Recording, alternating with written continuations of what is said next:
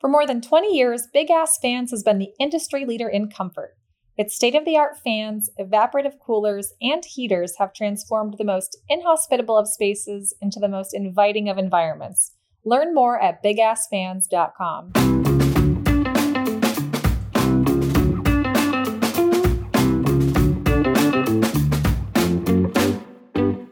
Welcome to Menu Feed, a bi weekly podcast from Winsight Media's two food service brands restaurant business and food service director. I'm Pat Cobe, senior editor covering menu, food, and drink for both brands. Today I'm talking with Marc Forgione, chef owner of restaurant Marc Forgione and Peasant Restaurant in New York City. Marc didn't decide to become a chef until his 20s when he realized how much he enjoyed cooking for his college friends. He detoured from a major in psychology and went into hospitality management working summers at an American place owned by his dad, Larry Forgione. Next stops included stints in France and overseeing the kitchens at a couple of BLT concepts. When he wrote a plan for his first restaurant, he wanted it to be a neighborhood fine dining spot doing about 65 covers a night. Restaurant Marc Forgione turned out to be a little larger and more ambitious, and it's still going strong. He believes that karma brought him to peasant, where nearly everything on the Italian forward menu is cooked in the wood burning hearth. Listen as Marc talks about his culinary journey and shares the details about his next venture, an Italian tapas concept he's opening with his father in a space vacated by Mario Batali. Welcome, Marc. Thanks so much for joining me today. Thank you. Happy to be here. So let's start by you telling me a little bit about your culinary journey to get where you are today. I know you started at the age of 16 in the kitchen of an American place, which was your dad's restaurant, Dad Larry Forgione. So tell me a little bit about that and what happened after that. It wasn't like um, born and bred or trained from birth to, to be a chef by any means. I actually didn't really know I wanted to be a chef probably to my early 20s. But I, you know, like most kids, I guess, you know, I think I was like, you know, a teenager and, you know, wanted to make some money. And, you know, my dad said, well, you know, I can, I can give you a summer job or, you know, you can just like, you know, if my dad was a mechanic, I probably would have gone into the, the auto body shop. I mean, you know, I just needed uh, something I had already, believe it or not, I'd already done a couple hospitality driven jobs. I was a, I was like a bartender slash waiter at a country club uh, for Hofstra University. So I had already like gotten my feet wet, I guess you could say, like in in the restaurant business. But I wanted to kind of get in the kitchen and kind of check it out. So you know, I worked uh, the garde and prep stations for a summer or two, and then I got uh, really lucky. I think the summer of whatever it was, ninety eight or ninety nine. Chef Kazuto and his wife came to New York to open a restaurant with my dad called Above. So I got to like go through an opening and spend the summer uh, working with two really talented chefs. And then it kind of just like went on like that for the next couple of years. You know, I'd go to school, I'd come home and I'd work a summer. I, I opened another restaurant called the Grill Room. I just, uh, you know, I just, I, I enjoyed it. You know, most 18, 19 year old kids like don't enjoy a 60 hour work week, but there was like something like fun about it. I don't know. It, I, I know I'm very lucky because not a lot of people get to do what they love and get paid for it. But like I, I just always enjoyed it. It was like in the early years, it was kind of like being on like a pirate ship. You know, it's like you know a lot of crazy different characters in the kitchen and all shapes and sizes and ages and ethnicities and I just I loved the the food and the people. And at the time too I didn't I didn't know that I was working you know at some of the best restaurants in the country. I just thought I was working at dad's restaurant you know? Mm-hmm. you know that was that was how I got started. Did you ever go to culinary school after that? Or I think I read that you went to you studied hospitality at one point? Yeah so I went to college to kind of see if there was something else. You know, I think I majored in in forestry at one point. You know, I was kind of like a hippie and like I thought maybe I'd be a forest ranger. And then I majored in psychiatry. um, which you know still interests me. Which I didn't really know this. When you become a chef, you basically become a psychiatrist for all your employees right. too. So I'm sure it comes in handy. but I think I I don't know. I think I had like one of those weird kind of aha moments. Um, you know, I used to cook for my friends at school. Um, you know, not too many 19 year old guys can you know cook dinner for 10 people and their girlfriends. And I think I was like cooking one of those dinners and you know, not really wanting to go to psych class the next day. And I just kind of had like an aha moment, like, you know, hmm. like, what am I like trying to get away from this just, just because I don't want to do what my dad does? Like, you know, like this is fun. So it wasn't like all in at that point, but I think I just had, that was when I was like, you know, maybe I'll, I'll change my major and I majored in ho- hotel restaurant management. And coincidentally, the school I was at, UMass, had one of the better programs in the country. I think it was like number three at the time. Um, so I graduated and uh, with a degree in hotel restaurant management. Well, I'm sure that came in handy too. So, did you go right into restaurants on graduation, or did you try something else first?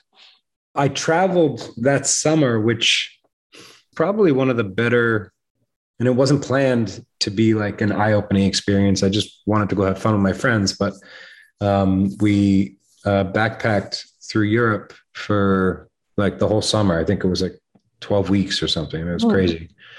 But, you know, back then, you know, it was before, you know, everybody was glued to their computers and like, you know, you would you would get to these new cities and it would be something you've never seen before, you know, and food cultures that you never experienced before and flavors that you never tasted mm-hmm. before. And you know the way that other you know countries and cultures like sit at a table and the way that they treat food. And it was just like it was kind of like a crash course in you know like global or european cuisine uh-huh. and it was it was like it was really eye opening and coincidentally i came back from that trip and the day i got back the sous chef had just either quit or gone on vacation or something at an american place so they they actually needed somebody. I, I, didn't even unpack. I, I went. I got home and took a shower and got on a train and went into an American place, and I basically been working ever since. That was 2001. So when did you open your first restaurant that was yours and not, you know, part of your dad's empire? Um, we opened uh, restaurant Marc Ford Forgione, which was called Forge at the time in mm-hmm. 2008. And that's a fine dining restaurant. It has Michelin stars and the works. Um, was that something you wanted to do right away? Do something in fine dining rather than a more casual place? So I, I, I mean, I, I worked all over. I worked with Patricia Yeo which was fine dining. She was actually trying to open a four star restaurant called Pazzo. Mm. Um, didn't work out, but it was a great experience. And I actually went to France and worked in a three star Michelin restaurant with uh, Michel Guérard. And then I had the really cool opportunity to see firsthand how to like build, I guess you could call it an empire uh, with BLT and, and Laurent Tourondel. Mm. Um, I, I opened like the first five BLTs with him, I think and the first like couple were there was BLT Steak, which is a steakhouse, and then there was BLT Fish, which was obviously based on fish. But you know, we got a Michelin star, and but when we opened BLT Market, which isn't there anymore, but it was such a great restaurant. It was, you know, I'd gone from opening like kind of bigger steakhouses and kind of, you know, not so much composed dishes. It was more everything separate. But then when we opened BLT Market, it was all about the ingredients, kind of similar to an American place. So it was kind of like full circle for me. And mm-hmm. and we opened it in the Ritz Carlton, and I just re- I think it like made me remember. I was on kind of like a, a path to be like you know the corporate chef for BLT, and and it was great, and and I, I enjoyed my time there. But I think when I saw when we started to create dishes for BLT Market, it, it made me remember like you know how to like it like got me back in touch with ingredients and mm. creating full composed dishes and it just like I don't know, it like ignited something inside me. And I, I just decided that I want to go open my own restaurant. And if you look at my first notes, um, you know, I wanted to have like a small 60 seat restaurant. I wanted to do 65 covers a night, you know, like kind of all before you get there and have to start paying bills. You know, you, you have this fantasy. But to be honest, if you look at my first notes from my first book, um, now it's kind of pretty close to what I wanted. You know, we wanted a, a neighborhood restaurant that served fine dining food, but in an atmosphere that everybody could come into. And I think we've, you know, now 15 years later, I think we've we've accomplished that. It it turned into, you know, I think from the outside, you know, like you said, it has Michelin stars and you know, famous chef. And from the outside looking in, if you've never been there, like it might sound fancy, but once you get there, it's to me, it's like the epitome of a New York City neighborhood restaurant where you know you could come and sit at the bar and you know have a tomato salad and the chicken and leave or you could come and sit in the dining room and have a tasting menu. Mm-hmm. you know i was i was kind of inspired. I think gramercy tavern is a great example of a of a really like special new york city uh, restaurant where i don't i don't know if you'd call gramercy tavern fancy but it's you know it's it's fine dining. And i and i i you know i took that and ran with it. Mm. Well, I'm more familiar with Peasant because I ate there recently, and that's really a neighborhood restaurant too that has uh, you know a chef driven menu for sure but relies a lot on ingredients. So i guess you took that model when you took over peasant although it kind of had established that model already. So tell me a little bit about how you came to peasant and how you took it over from frank DeCarlo. yeah i mean listen it's i mean you know, I like to think, you know, the universe has a funny way of, you know, I don't want to say giving you what you want, but um, you know, good things happen, I think, to to good people and mm-hmm. um, you know, karma and you know, I, I've I worked my butt off for many, many years. I still am. And I I, I was hosting an event at Peasants, which was one of my favorite restaurants. I, I ate there many times. I used to live on Mulberry Street. And I was hosting the event and I gave a speech to the crowd about how much I love Peasant, I love Frank, and how much I respect what he does. You know, he was he was no matter how many times I ate there, he was always there on the pasta station, which I found so like unbelievable in today's day and age. Mm. And you know, I just gave this very honest, heartfelt speech about how you know New York needs more restaurants like this, and and after uh, the dinner, we're having a glass of wine at the bar, and you know, he basically kind of just wanted to make sure I kind of meant everything I said, and I wasn't just making a speech to make a speech. And you know, I laughed, and and then a couple months later, he he called me and told me that he had a secret that they were retiring, and that he didn't want the restaurant to, or didn't want the space to turn into like an Apple store or a Starbucks, you know, too much, his words, like too much, um, you know, like blood, sweat, and tears have, have gone into that, mm. this place. And, and, you know, I, I, I want to give it to somebody that I know will kind of respect the, the house, basically, was what he said. Mm. Um, he didn't want me to keep it as peasant. It was my idea. I, I, I then asked him, you know, uh, you know, thank you. I'd be honored and humbled to, to, to take over the the space.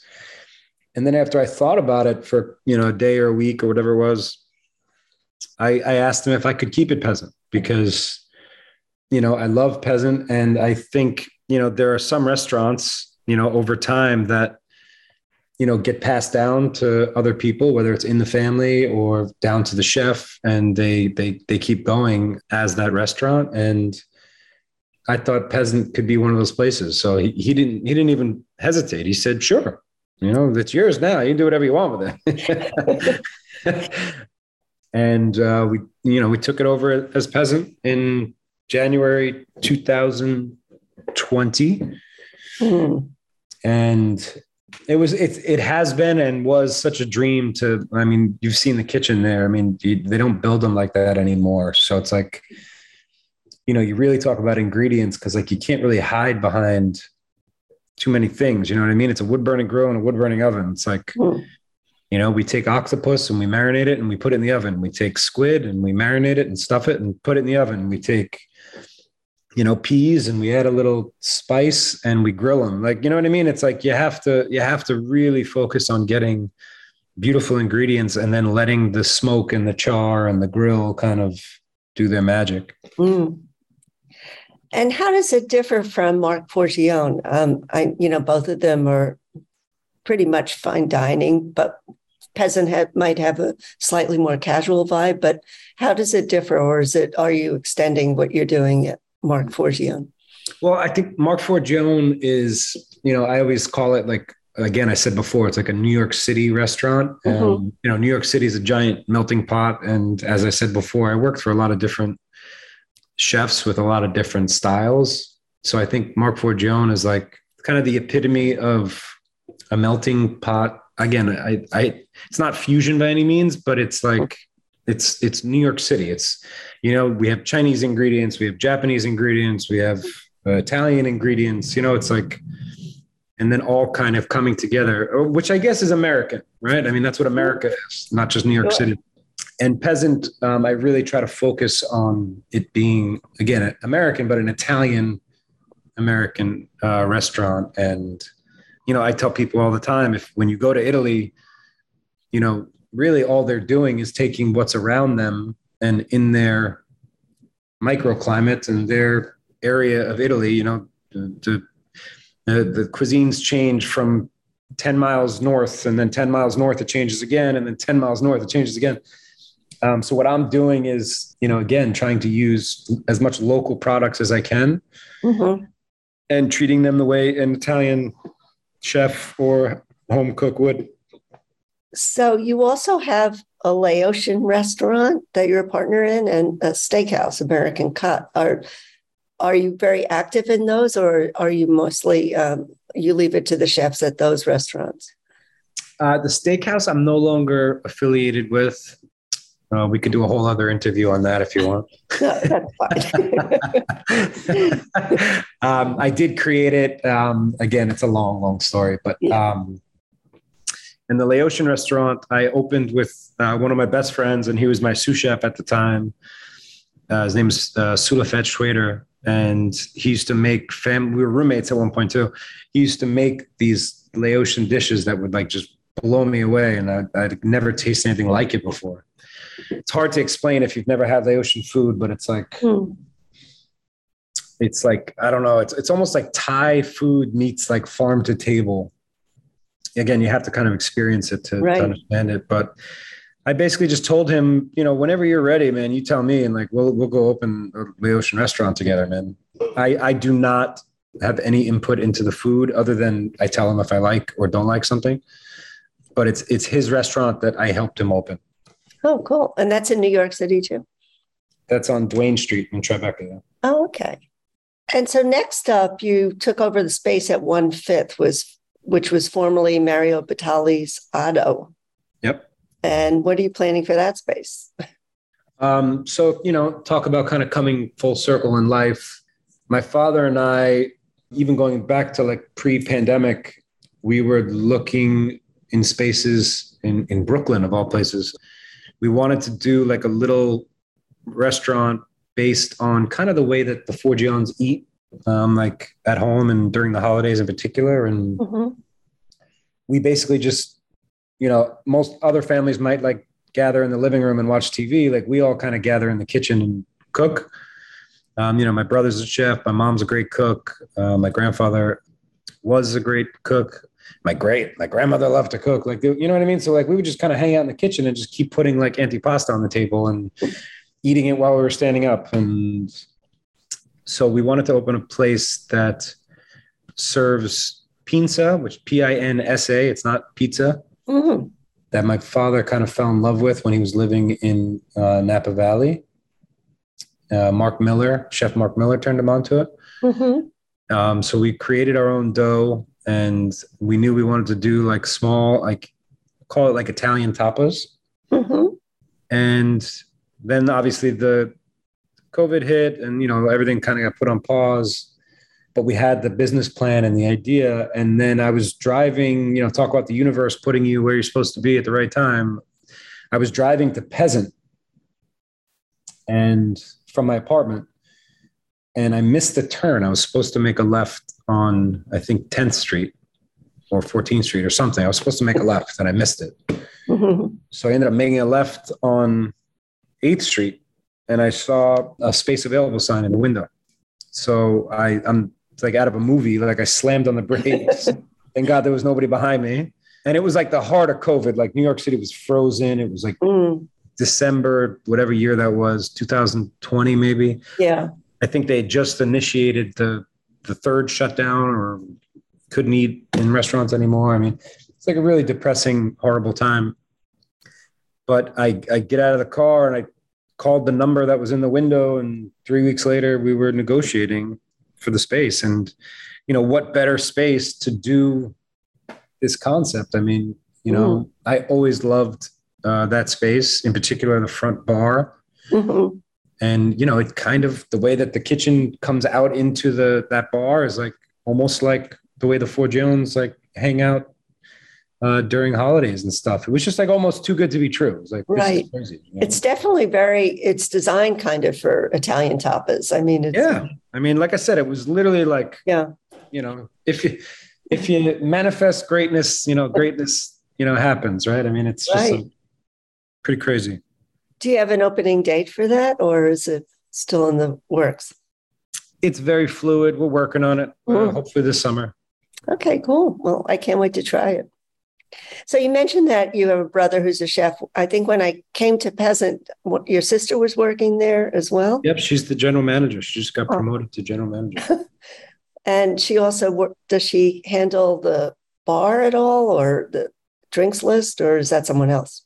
No, uh, we have a beverage manager. His name is Scott Woltz. Mm-hmm. Um, but Kara is like you know the face and the the kind of the brains and the hospitality behind Peasant.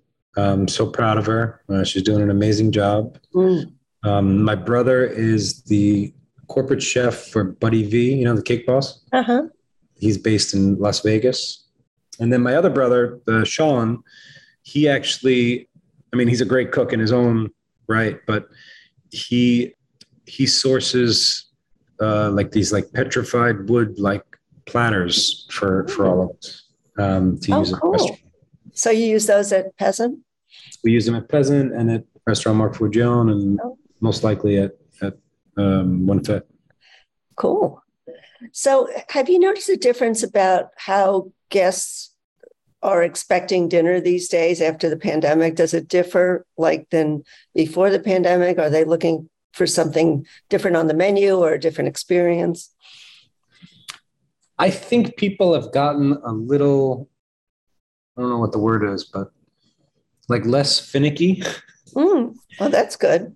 Um, you know, New York, I'm a New Yorker, so I can say it like, you know, New Yorkers are, you know, a little uh, finicky, you know, like um, they want what they want, they like what they like. And, they'll tell you, you know what I mean? And you know, I think that the the pandemic obviously brought everyone to their knees, no matter what industry uh, you're in, no matter how much money you have. Like it, it humbled everybody, mm. and I, I feel like, like I said, it, it, the I, I feel like I, you can feel the the humility or the the people being a little more humble and respectful, maybe even is a good word to you know, understanding that, you know, maybe there's somebody working really hard to, to put this food out and serve it to you. And, you know, uh, when you come in into the restaurant, like just sit down, relax and have a good time, you know? Mm-hmm. And I think I have noticed, um, I mean, listen, it humbled me. I mean, I, I don't, um, I'm, I'm changed in the fact that, uh, you know, I don't maybe get as mad about certain things or takes certain things as serious as I may have before because it's like, you know, sometimes, like I said, just sit down and stop and smell the roses. You know, life's mm, too short. Definitely. But do you have enough um, staff? I, that seems to be a problem with a lot of restaurateurs these days, just filling all those positions. And some customers get like, you know, I wouldn't say finicky, but they get a little impatient because the service isn't as good uh, not me or you, but I'm talking about, you know, in general, that's what I've heard. So is that something that you're dealing with as well? I mean, we're we've had staff struggles, but for the most part, you know, knock on wood, we're we're we're doing we're doing pretty good in that regard. But again, for me, for the most part, like I said, I, our, our guests have been our guests have been really great and and understanding maybe sometimes like, hey, you know, we're sorry it took a little longer, but you mm-hmm. know, it is what it is. Like, you know, and, and we've noticed, you know, maybe we'll bring him an extra drink or, you know, send them some something to nibble on while they're waiting for whatever it is they're waiting for. And, you know, kind of working together to to be happy instead of the other way around. Right. Well, that's good because a lot of restaurateurs are a little more impatient now. So, and as are the customers. So it's great to hear that you're still extending that hospitality. Mm-hmm. So, as we move into the second half of 2022, what are you most looking forward to, both professionally and personally? I'm sure you're looking forward to opening your new restaurant, but yeah, I mean, you know, it's obviously it's been a crazy couple years, and this year was a really big kind of rebuild mm-hmm. we'll call it. Um, I hired more people this year, I think, than I have in the last five years, you know, um, and it's all new people and fresh faces and fresh ideas and fresh attitudes. And I did it because I knew that, you know, come the end of this year, you know, we're going to have three restaurant, three new restaurants, Peasant, we're moving Restaurant Marc Forgione, and um, obviously One Fifth. And I uh, also just partnered with a hospitality group called Après Crew, mm-hmm. which together we are Respect Hospitality. That's the hospitality group. And so this was a rebuild year. And now next year, I'm really looking to, I don't know if settle is the right word, but, you know, kind of uh, excel after the rebuilding, if that makes mm-hmm. sense. Oh, you know, like we, we've laid down the tracks and now I'm ready to race on these tracks. Do you have a name for the space that will be taking over one fifth, or are you going to call it one fifth? No, we're calling it one fifth. Oh, cool. Um, yeah, the original restaurant in there was called one fifth, and mm-hmm. again, kind of going back to what I said about peasant, like you know, it's almost like respecting kind of like the history of it, you know. Mm-hmm. we didn't know what we were going to call it. We just kept calling it one fifth, one fifth, one fifth. And then I saw like one of the original logos from like 1920, and I was just like, you know what, like, let's do it. Let's just call it one yeah. fifth. Call it what it is. Right. Well, I remember it as one fifth because I've I'm a New Yorker for a long time too, and it definitely has a legacy and is a well known property. So I think it'll be great. Yeah. Thank you, Marc. Like I said, I can't wait to try one fifth and sample a pinsa. I'd also like to return to Peasant very soon and check out the new space for Restaurant Marc Forgione. You can listen to this episode of Menu Feed and download past ones on Apple, Spotify, or wherever you get your podcasts. Please join us next time as we explore me- more menu topics with chefs and restaurateurs.